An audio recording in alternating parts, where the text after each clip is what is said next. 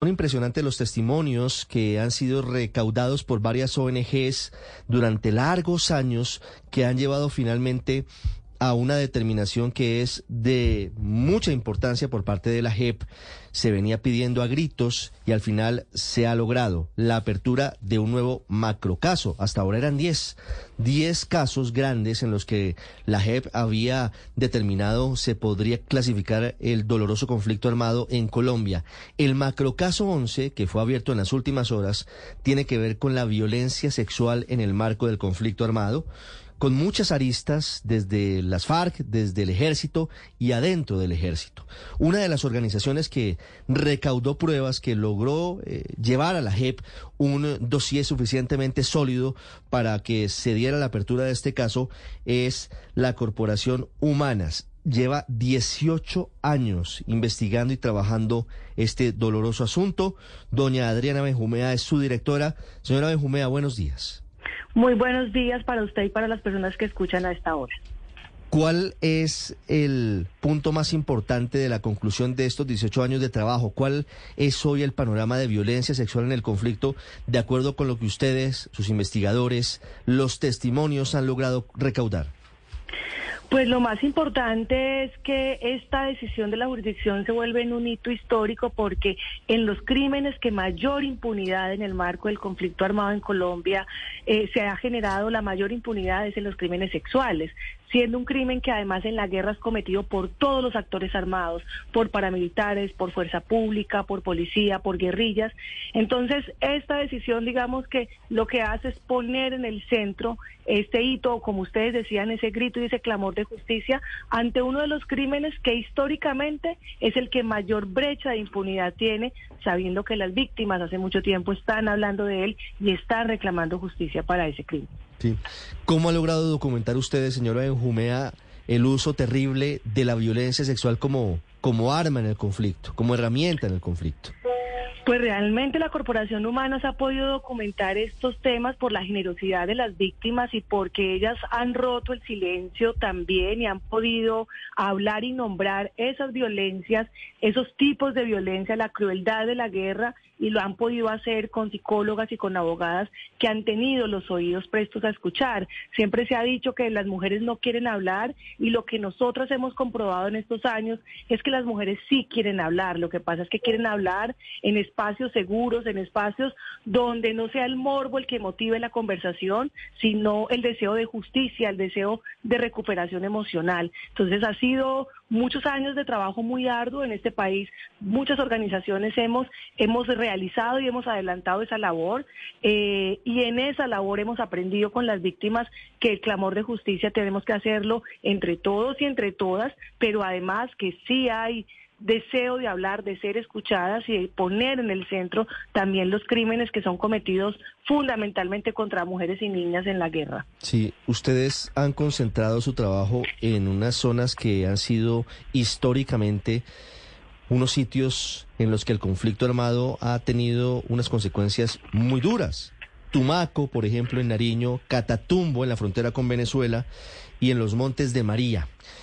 ¿Qué lograron ustedes documentar sobre la violencia sexual en el marco del conflicto en esos tres territorios? Pues en esos tres territorios nosotras lo que comprobamos es que la violencia sexual hace parte del relato de la guerra. Entonces en la guerra no solamente se reclutan niños y niñas, en las guerras no solamente se cometen ejecuciones extrajudiciales, sino que en la guerra los guerreros disponen de los cuerpos de las mujeres, de las mujeres indígenas, de las niñas, de las mujeres negras y los hacen parte de cómo atacar al enemigo. Castigan a las mujeres, por ejemplo, la fuerza pública por considerarla guerrillera, los guerrilleros se apropian o castigan a las mujeres de la sociedad civil por considerarlas informantes de la fuerza de la fuerza pública y en esa bola de guerra y de conflicto armado, pues las distintas formas de violencia contra las mujeres hacen parte de los relatos de la guerra.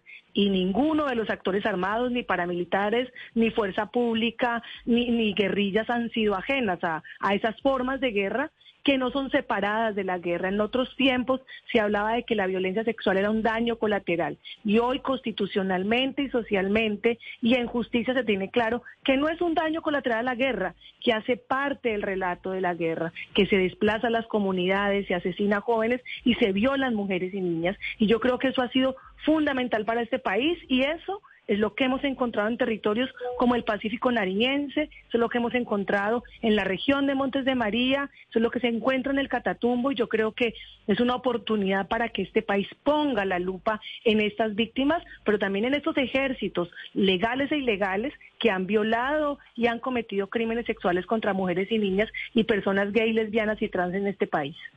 Señora Benjumea, hablemos de la motivación, que la JEP lo sustenta bien. ¿Cuál era el motivo de utilizar eh, el cuerpo como una herramienta de guerra, como un instrumento de guerra?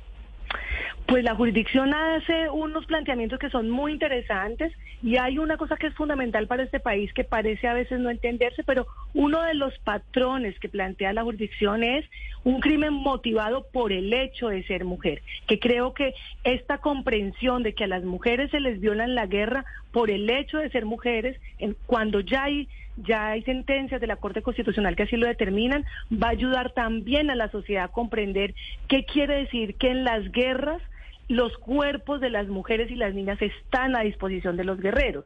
Y por supuesto, hay otros patrones que están ligados a la disposición y a la violencia contra las personas gay, lesbianas y trans, motivadas, por ejemplo, en el prejuicio, motivadas en la, en la discriminación hacia esas personas.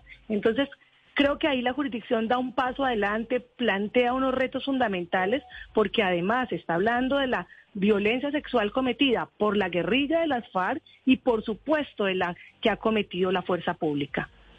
Las 9.55 minutos es Adriana Benjumea, directora de la Corporación Humanas, hablándonos del nuevo macrocaso que abre la Jurisdicción Especial de Paz sobre la violencia sexual en el conflicto armado.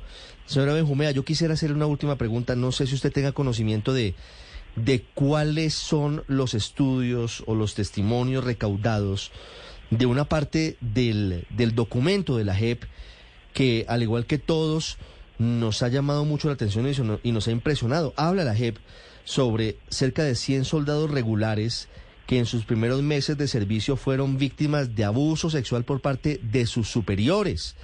¿Ustedes tienen alguna información de eso en particular? De ese tema en particular lo que hay son los relatos de efectivamente de víctimas.